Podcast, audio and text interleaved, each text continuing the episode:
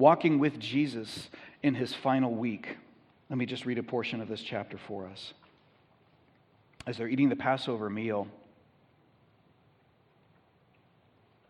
Jesus says to them, Truly I say to you, one of you will betray me, one who is eating with me. And they began to be sorrowful and to say to him, one after the other, Is it I? He said to them, It is one of the twelve who is dipping bread into the dish with me. For the Son of Man goes as it is written of him, but woe to that man by whom the Son of Man is betrayed. It would have been better for that man if he had not been born. When they'd sung a hymn, they went out to the Mount of Olives, and Jesus said to them, You will all fall away. For it is written, I will strike the shepherd, and the sheep will be scattered. But after I'm raised up, I will go ahead of you into Galilee.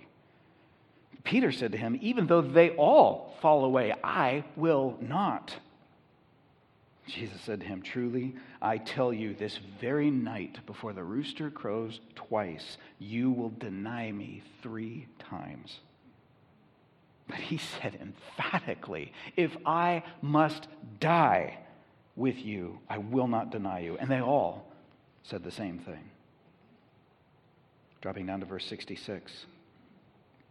Peter was below in the courtyard while Jesus has been arrested. He's under his first trial. One of the servant girls of the high priest came and seeing Peter warming himself, she looked at him and said, You also were with the Nazarene Jesus. But he denied it, saying, I neither know nor understand what you mean. And when he went out into the gateway, the rooster crowed. And the servant girl saw him and began to say to the bystanders, This man is one of them. But again, he denied it. And after a little while, the bystanders again said to Peter, Certainly you are one of them, because you are a Galilean. But he began to invoke a curse on himself and to swear, I do not know this man of whom you speak. And immediately the rooster crowed a second time. Peter remembered how Jesus had said to him, Before the rooster crows twice, you will deny me three times. And he broke down and wept. This is God's word to us, and you may be seated.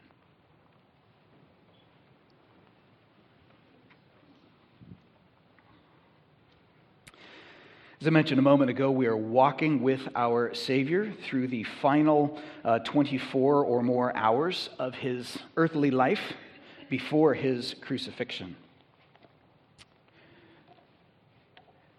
This is an account of Jesus' um, final events before he was crucified that is dominated by the themes of sacrifice and betrayal and abandonment. Those are really kind of the three threads that sort of weave this 14th chapter of Mark's gospel together. To be abandoned, that's what our Savior faced. And actually, to be abandoned is one of the most terrifying, concerning, um, fearful things for most people if we're honest about it. The idea of, of being abandoned, being forgotten about, left aside, left alone, with no hope that anybody's going to come back for you. That conjures up sort of childhood, childlike fears for most of us. Uh, I was poignantly reminded of this uh, this week when I was reading the foreword to a new book. The foreword was written by Joni Eareckson Tada. Many of you know Joni's story. As a teenage girl, she had a diving accident, uh, dove into shallow water, hit the bottom, broke her neck, and was paralyzed from the neck down. And has had to live a long life. She's, I think, in her 60s now, uh, as a quadriplegic.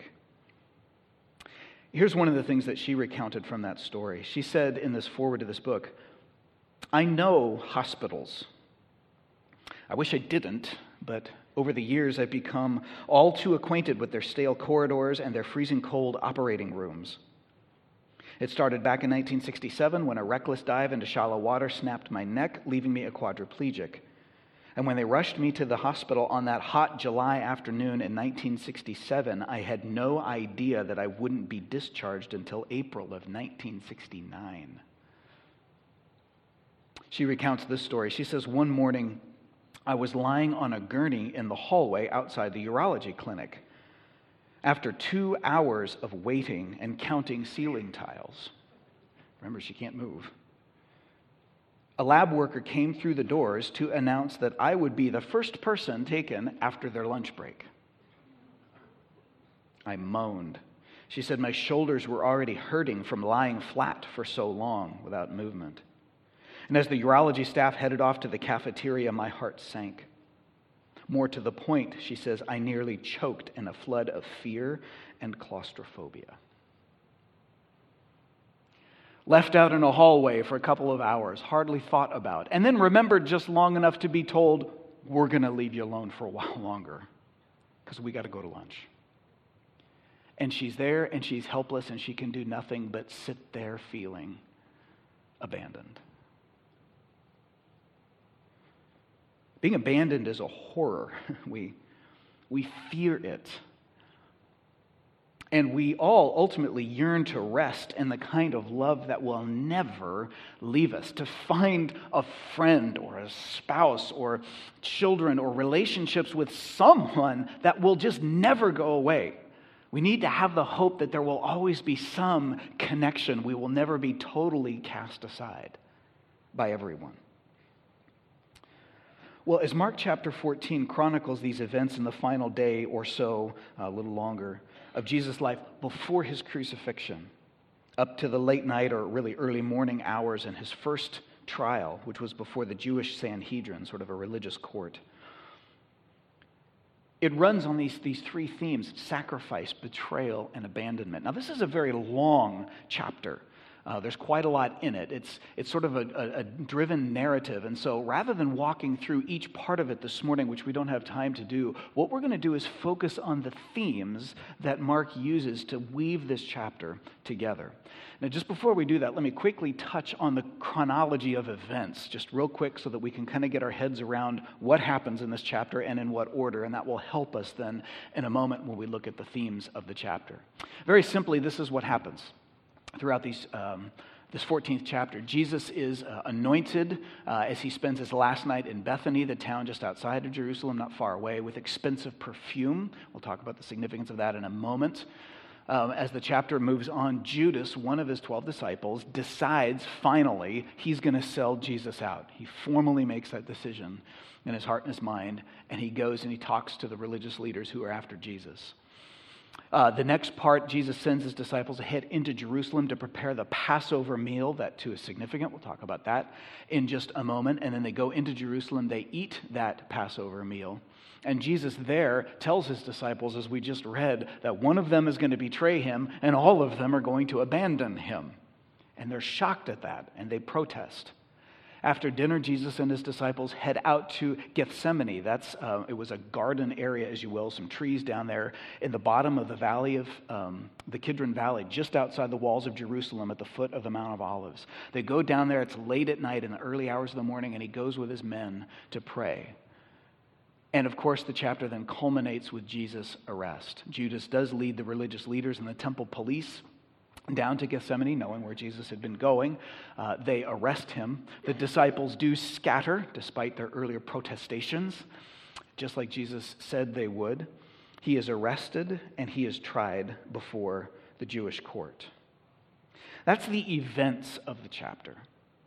But each one of these events is selected by the author, Mark, for a reason. He's weaving them together to paint a picture for us of what kind of suffering our Savior went through for us. And those three themes that are weaved together are sacrifice, that Jesus' death is going to be a sacrificial one. He's dying for other people, namely us.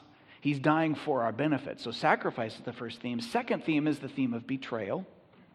Those who were closest and should have been closest to him are the very ones who stab him in the back. And thirdly and finally, the theme of abandonment. Those who do not outright betray him nonetheless leave him on his own. And we see this throughout the narrative. We'll touch briefly on each one, and then we'll kind of pull these, these three threads apart. They're sort of woven like the three strands of a rope. We're going to pull them apart and look at each one of them, and then toward the end, we'll tie them all back up together to see what this chapter is telling us about our Savior. First is this idea of sacrifice. Uh, it begins in verses 3 through 9 of chapter 14 with Jesus being anointed.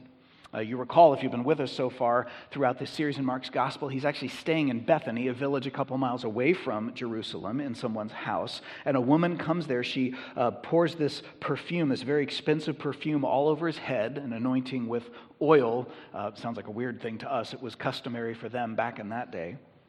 And there are some who say, gosh, why did she do that? That was so expensive. That could have been sold and given to the poor. She just, quote unquote, wasted it on Jesus. What's so significant is what he says about it and how he interprets the actions. Uh, verse 8, she has done what she could. She has anointed my body beforehand, he says, for burial. For burial. That's how Jesus interprets this action. Now, it was customary back in that day and in that culture to uh, wrap up a corpse when somebody had died, to wrap up their body and then anoint it with various spices that smelled good as a way to honor the dead person, sort of counteract some of the stench of, of decay and so forth before the person would be then buried. And yet Jesus says, She has anointed my body for burial, but he's still alive, which was kind of a weird thing to say. But it's an ominous sign that he knows his death is imminent. It is coming very, very soon. This is going to be a sacrificial death. We see the same theme move on as he sends the disciples into Jerusalem to prepare for the Passover meal. Passover was a significant Jewish holiday, and so he sends them into town and he says, Go prepare the Passover meal in this, this upper room of somebody's house where they had their final meal together. Now, Passover was significant because, in the, the Jewish context, that was the commemoration of how God had passed over the houses of the Israelites in ancient Egypt. Because each one of the Israelites, when God said, I'm going to send my angel in to destroy and to kill people as judgment, he said, The way you make sure that they don't, the angel doesn't kill you is you sacrifice an animal and then you place some of the blood of the dead animal over the doorpost of your house.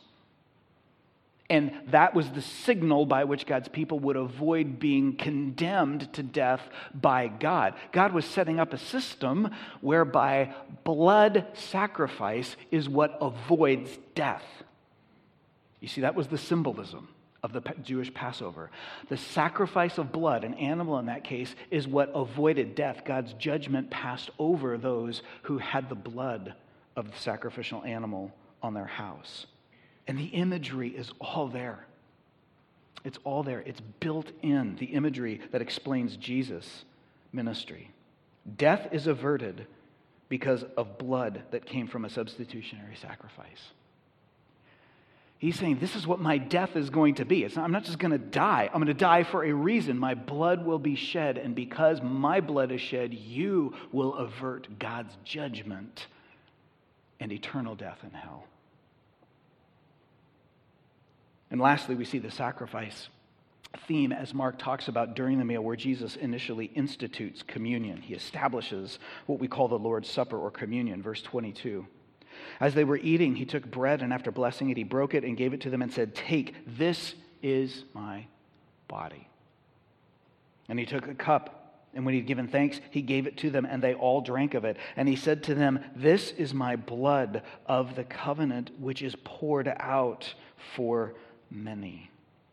Truly I say to you, I won't eat again or drink again of the fruit of the vine until that day I drink it new in the kingdom of God. He says, Do this in remembrance of me. My body is broken for you, my blood is shed for you.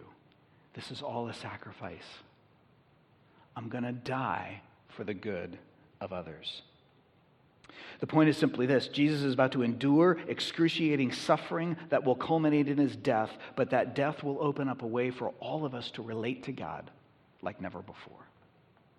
That's the first theme that Mark is weaving through this account of the final day of Jesus' life. And that blends right in with this next theme, this theme of betrayal. Jesus is betrayed by those closest to him.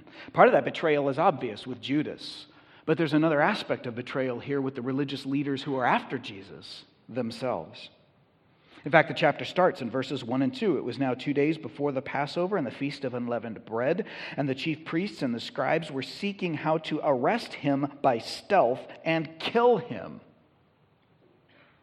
For they said, Not during the feast, lest there be an uproar from the people. They were looking for a way to arrest Jesus, but not in broad daylight because all the crowds loved him. And so they were looking for some stealthy way to corner him and get him in their hands where they could literally kill him. And this is the pinnacle of betrayal when you think about this. After all, these are the Jewish religious leaders we're talking about. In the Old Testament era, the Jewish people were God's chosen people. So their leaders were supposed to be the leaders of God's own people. And so here, God in human flesh comes to his own people, and his own people turn on him with a bloodthirsty and murderous zeal. That's how they respond to him. If you're like me and if you've been around church and you've been around the gospel story and the Easter story for some time, we sort of get used to this idea that, that Jesus and the religious leaders of his day were adversaries, right? I mean, that, we're just sort of accustomed to that, but that's not the way it was meant to be. These were God's people, and they are not only rejecting God, they are bloodthirsty. It's an abject betrayal. Well, they're looking for a way to arrest him by stealth. And of course, Judas Iscariot, one of Jesus' 12 disciples, gives them that opportunity. Verse 10 Judas Iscariot, who was one of the 12, went to the chief priests in order to betray Jesus to them. And when they heard it, they were glad and they promised to give him money. And he sought an opportunity to betray him. Now, as a matter of simple logistics, if they're going to not arrest Jesus when he's in public, they have to find him at a time when hardly anybody knows where he is. And that, of course, is problematic for them because Jesus wasn't live tweeting his location all the time on his smartphone. So they needed somebody who knew where he was to turn him in. Well, Judas gives them that opportunity. So they're thrilled. They're like, great, we'll pay you off. You tell us where he is when he's in a vulnerable place. Judas says, I'll do it. One of his own disciples Remember, these are guys who had already pledged to leave everything behind to follow him as Savior and Lord. Judas was one of those guys. He meant it when he said it. But here he is, three or so years later, and he's stabbing Jesus in the back. Many of us have had the experience of maybe a trusted coworker or a good friend, perhaps a spouse or somebody else who was really close to us that we were kind of vulnerable with. Like, you know, we, we let our guard down a little bit. We let them in to our world, we would say. We trusted them with some information that was sort of sensitive and vulnerable about us because we, we thought we could trust them. And then they betray us by spreading that information to somebody else or by failing to keep their promises to us. It is bitterly painful when somebody that you've let in stabs you in the back. That's what Jesus is experiencing here. And what's more, he's aware of it. He's aware of it. Uh, during the dinner, verses uh, 17 on down, um, as they were reclining at the table, he said, Truly I say to you, one of you will betray me. One who is eating with me. He's making it clear. You guys in this room, my 12 closest guys, there's nobody else here. And one of you guys is going to turn me in. Betrayal is painful, but Jesus was not ignorant of it. He wasn't caught off guard by it. He was fully aware of this the whole time that it was going on. He was not spared any of the pain of his ordeal via ignorance. Like he just didn't know it was happening.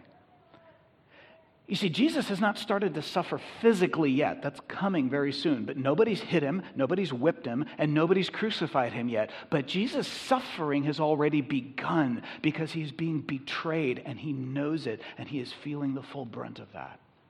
With a broken heart, he tells his guys, One of you are going to turn me in. Of course, Judas does that when they're in the Garden of Gethsemane down in verse 43. Judas, uh, immediately while he was still speaking, Judas came, one of the twelve, and with him a crowd with swords and clubs from the chief priests and the scribes and the elders. These are the temple police, as it were. And the betrayer had given them a sign, saying, The one that I kiss is the man. Seize him, lead him away under guard. And when he came, he went up to him at once and said, Rabbi, and he kissed him. And they laid their hands on Jesus and seized him what's happening at this point is that, as we've said before, there were likely many, many people camped outside the city because all these people had come to Jerusalem for the Passover. They didn't always live there, and there wasn't always room inside the city for everybody. And so they would camp, sometimes even outside the city walls. And, and here they are down at the bottom of the Kidron Valley, just outside the city walls. It's nighttime. They're down in a valley and they're under trees, right? There's trees everywhere. So it would have been awfully dark. I don't know if you've ever had the experience of camping out in the wilderness when you finally turn off all the lights and the lanterns and the flashlights, and the darkness is so thick you can't even see like a foot in front of your face. It's probably what was going on here the Jerusalem Streetlight Committee hadn't set everything up there in the city. So you've got all this darkness, and you've got hundreds or maybe even thousands of people all huddled up in blankets and camped all around the city. How in the world are these people going to find Jesus? Well, Judas knows where he's going to be, so he leads them right to the one spot. He gave them the opportunity they needed. And finally, the leaders themselves betray Jesus. We talked about this a moment ago. Verses 53 all the way down to 60 uh, 5 record Jesus' first trial, as it were, in front of the Sanhedrin, this Jewish court. Verse um, 56 says, Many bore false witness against him, but their testimony didn't agree. Some stood up and bore false witness against him, saying, We heard him say, I will destroy this temple that is made with hands, and in three days I will build another not made with hands. Yet even about this, their testimony did not agree. So they've ginned up all this false testimony to try to just accuse Jesus of something so they can kill him. And Jesus says nothing. He lets all the lies implode upon themselves because it's very, very difficult to lie consistently. And so they're frustrated because they can't get any of these people that they've bought off to say the right things in the right way. Jesus says nothing until he is asked outright if he is the Messiah. Verse 60. The high priest stood up in the midst of them and asked Jesus, Have you no answer to make? What is it that these men testify against you? He made, remained silent and made no answer. But again the high priest asked, Are you the Christ, the Son of the Blessed? And Jesus once again alludes to Daniel chapter 7, verse 13, which we saw him do last Sunday the Son of Man coming into the throne room of heaven with clouds and power. Jesus says, I am. And you will see the Son of Man seated at the right hand of power and coming with the clouds of heaven. Now, these guys knew their Old Testaments too. They knew exactly what he meant. He was claiming to be the Son of God. So the high priest tore his garment. That was the sign in that day of, of blasphemy. This guy's claiming to be God, and we are saying that he is not. And so the court convicts Jesus of blaspheming God's name by claiming to be God. Now, here's the crazy aspect of this whole thing God's people condemn God to die for claiming to be God. It's insane. It's absolutely insane. But that's precisely what happened. Because such is the power of sin and how powerfully it warps our view of reality. Jesus is betrayed by his people and his own disciples. And finally, this theme of abandonment runs through the whole narrative account. The rest of the 12 disciples are going to abandon Jesus. They don't all betray him. Only Judas really actively turned him over to the, the, his enemies. The other 11 disciples didn't do that, but they did abandon him. Back in verse 26 that we read uh, earlier in the service, Jesus says, You will all, when he gets out to the Mount of Olives, you will all fall away. And they, they strongly protest against this idea. No, we won't. But he says, Yeah, you will. His closest companions are going to leave him alone, kind of twisting in the wind, as it were, in his moment of greatest crisis. And despite their vehement protestations that we read about earlier, that's exactly what they do. If you jump down to verse 22, Jesus is praying in Gethsemane. And he's asking them simply to stay awake. And they keep falling asleep on him because, you know, it's late at night and they're tired. And, and yeah, you know, they love Jesus and all, but they're thinking about other stuff too. So typical. And so when he needs them the most, they're constantly conking out on him. You see, when they were vehemently protesting, no, Jesus, we will stay loyal to you, like in that moment, they meant what they were saying. But it didn't actually turn out that way, did it? They keep falling asleep over and over again. And finally, when he is betrayed, they scatter. They scatter. Verse 50. They all, after he's now being arrested and led off, verse 50 says, they all left him and they fled for their lives. Just a couple hours earlier, they're like, To death, man, we're with you, Jesus. Oh, now the real threat comes and we scatter like cockroaches when the lights go on. You see, sometimes sincerely believing something or sincerely meaning something at the time I say it doesn't necessarily make it true, does it? Many people make commitments that they mean at the time that they make it. I'll pay it all back. Just this once, if you can spot me, I'll pay it all back. And like at the time I say that, I really mean it. Of course, it doesn't always happen, does it? Or for many of us, we march down the aisle on that beautiful wedding day and we say, Till death do us part. And like when I say that on that day, I mean it. But we all know the statistics. Many times it doesn't actually come uh, pan out that way. Or like the disciples. I will follow Jesus. He is my Lord and Savior. And I mean it when I say that. But time and time again, we, we find that what we thought we meant when we said it really turns out not to be true at all. Because other issues come up, pressures come on, and suddenly something I thought I meant real strongly, now I'm thinking about it in totally different terms. That was Peter's story. That was Peter's story. This, this chapter ends focusing on Peter because he so embodies what the rest of the disciples experienced and what the Bible is trying to get us to see as Jesus' followers even today. As we read earlier, he does indeed, after saying, Jesus, I would never even deny you once. I will lay down my life. I will die if I have to before I deny you even one time.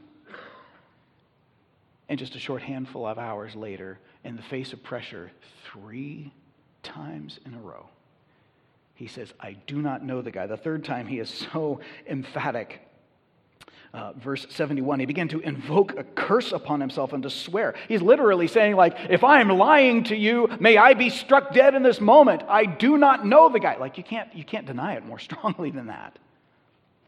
And you know, the contrast between the, the emphatic nature with which Peter denied Jesus at the end of the chapter and the emphatic nature with which he swore to stand by Jesus earlier in the chapter, that contrast is very deliberate. You see what Mark is saying to us? Look how much Peter meant it at the time. But when the chips were down, look what he really did. You see, this, this points to our real problem. I mean, we started this morning by identifying a problem. We are all mortally afraid of being abandoned. That's just a human nature thing. Whether we're thinking about it a lot or not, probably we're all mortally afraid of being abandoned, of being neglected, of being left aside.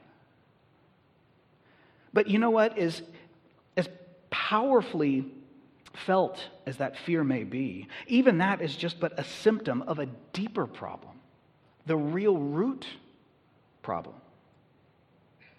The real problem is not that I might be abandoned. The real problem is that when I look deep down inside my own heart, I see the makings of a traitor.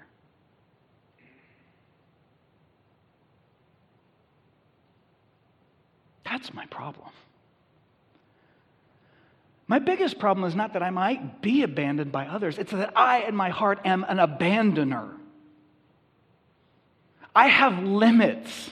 No matter how sincerely I mean I'll be with you, I know deep down inside I've got limits beyond which I just cannot press on anymore.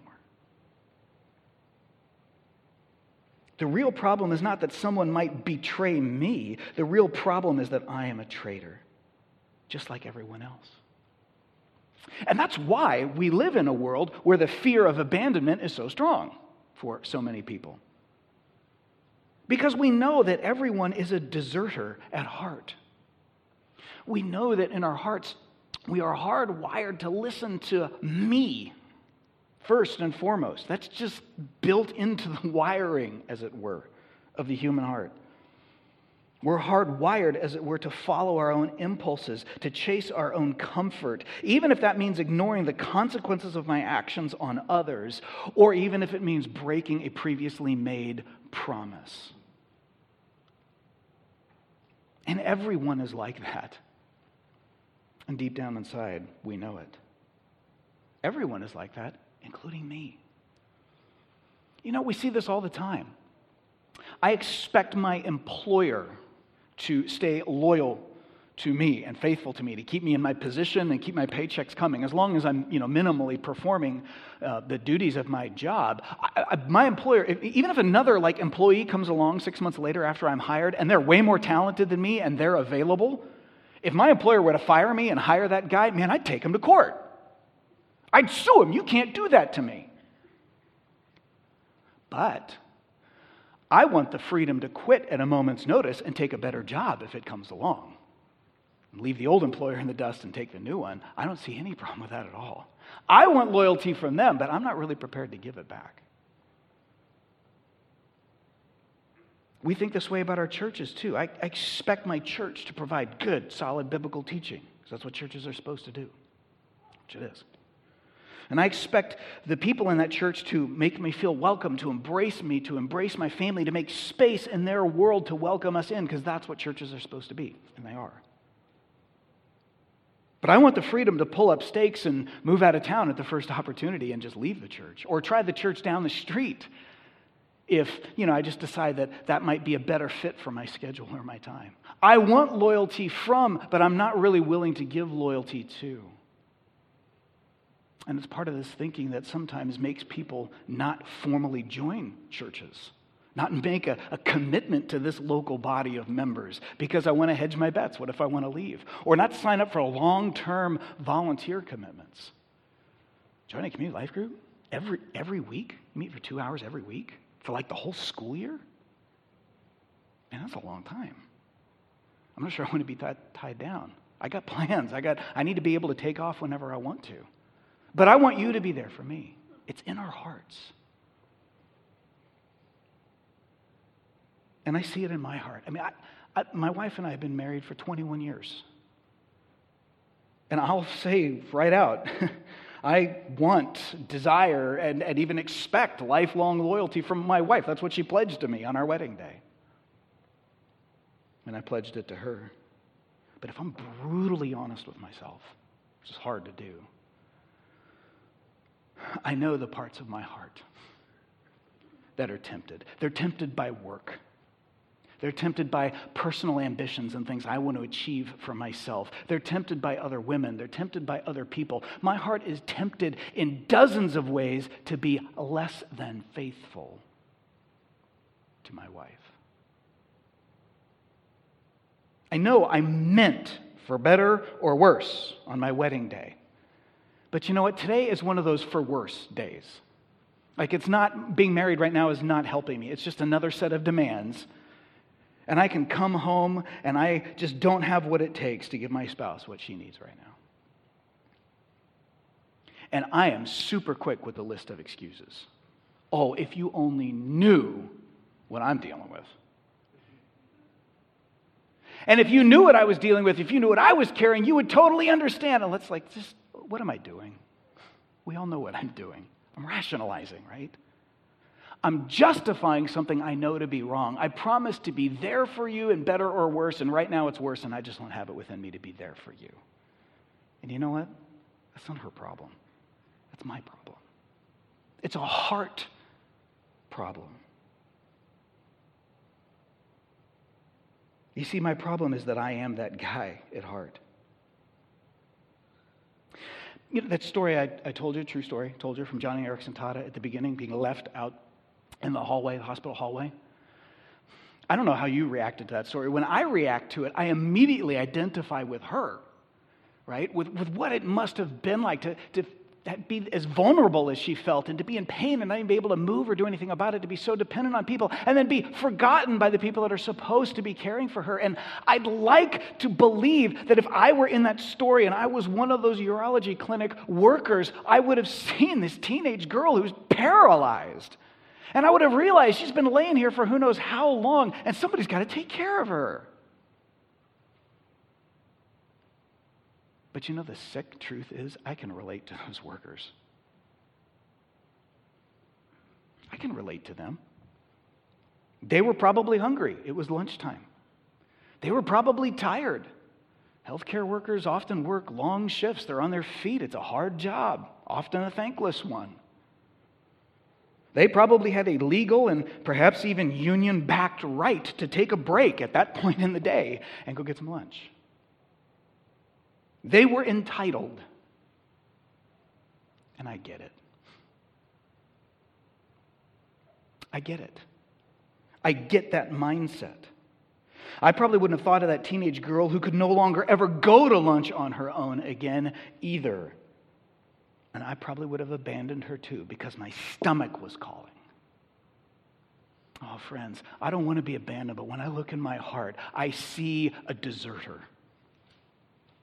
That's who I am. This is my real problem. I can't be for others the very thing I so desperately need for them, need them to be for me. So what's the answer? What's the answer? We all fear abandonment because we all know that we're all abandoners and deserters at heart. So what's the answer?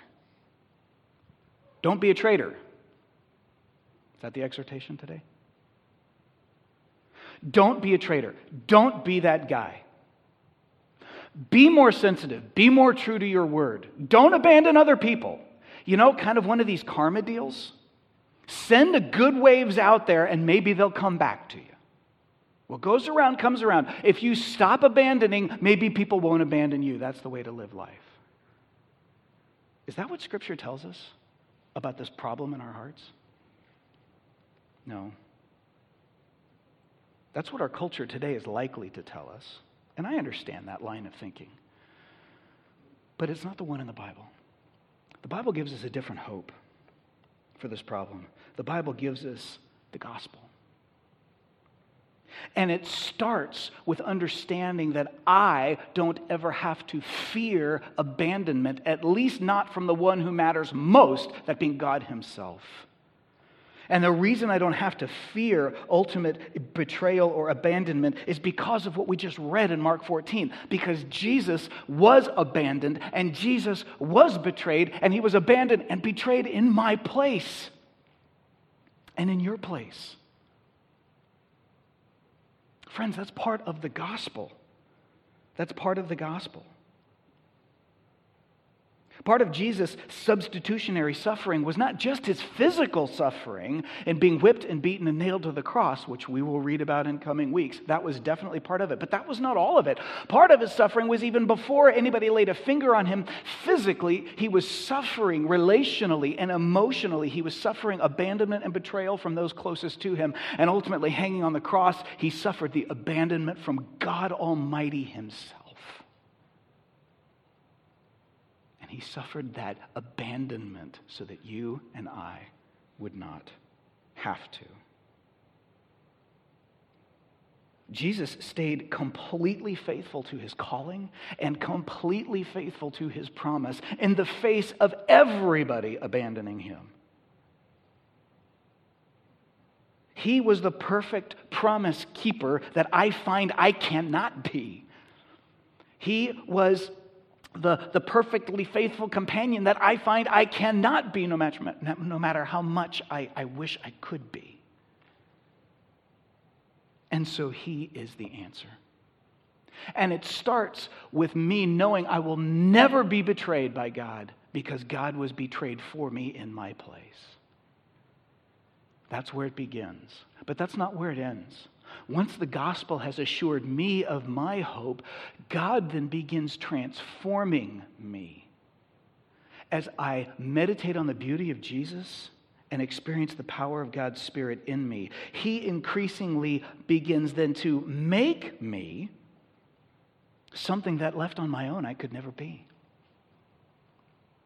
Someone who is loyal, someone who is faithful, someone who, as the Old Testament would put it, who swears to his own hurt and yet does not change. I said I would be there, and even if it kills me, I will be there. I don't have that in me. But Jesus puts it in me as a Christian. What Jesus is doing in amongst us as a church, those of us who have embraced him as our Savior and Lord, is he is taking a church full of natural deserters and he is making us faithful loyalists because he is the faithful loyalist. How do we reflect Jesus in this way? A couple of thoughts as we head toward our conclusion, very practically. How do I experience that kind of transformation? Three things. First of all, meditate on his suffering. Actively think about, create space in your time to think about and meditate on his suffering. To meditate just means to think about something over and over and over again. That means don't read Mark chapter 14 once and say, that was a good passage, good sermon, on to the next, I'm busy. It means we reread it and reread it and ponder and think about the awesome suffering that Jesus went through. Because when you start to do that, it begins to not only affect your mind, it trickles down and starts affecting your heart.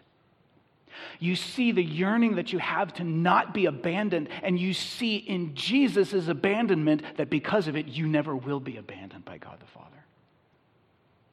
And that begins to break down the heart and engage my heart in who Jesus is.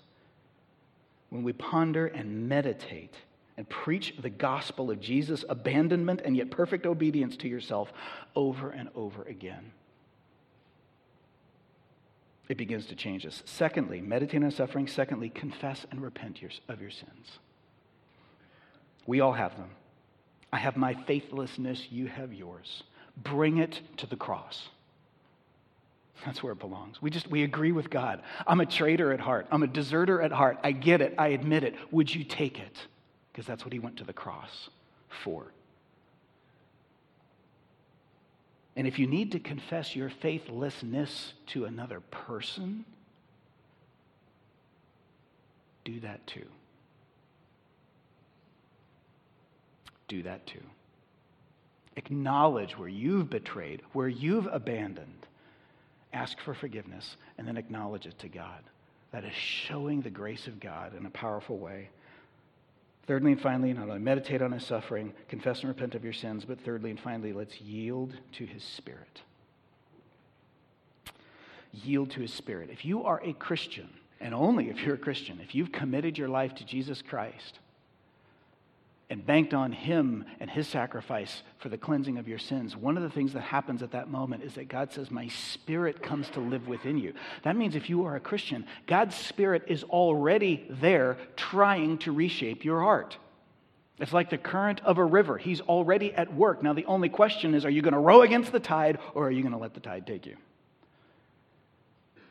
God's Spirit is already at work in my life and in your life, if you're a Christian, to make us less of the traitorous deserters we are and more of the faithful lovers that Jesus was. So pray that his perfect heart of obedience will increasingly and supernaturally be made manifest in you.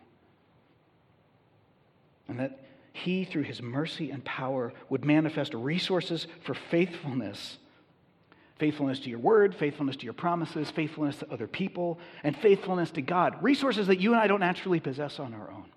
Pray that He would bring those about because that's what He's at work doing. We want to transition right now and experience the Lord's Supper together as a church, to experience communion together. And I hope that as we do this, we'll be able to do it in a fresh and new way.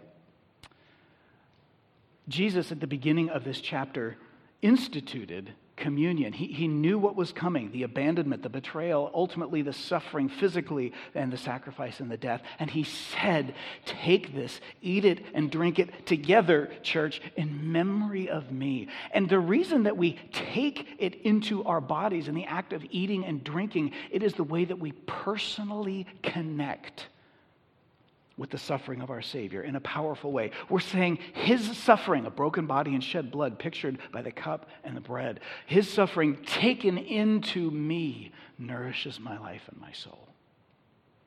So as the ushers come forward with the bread now,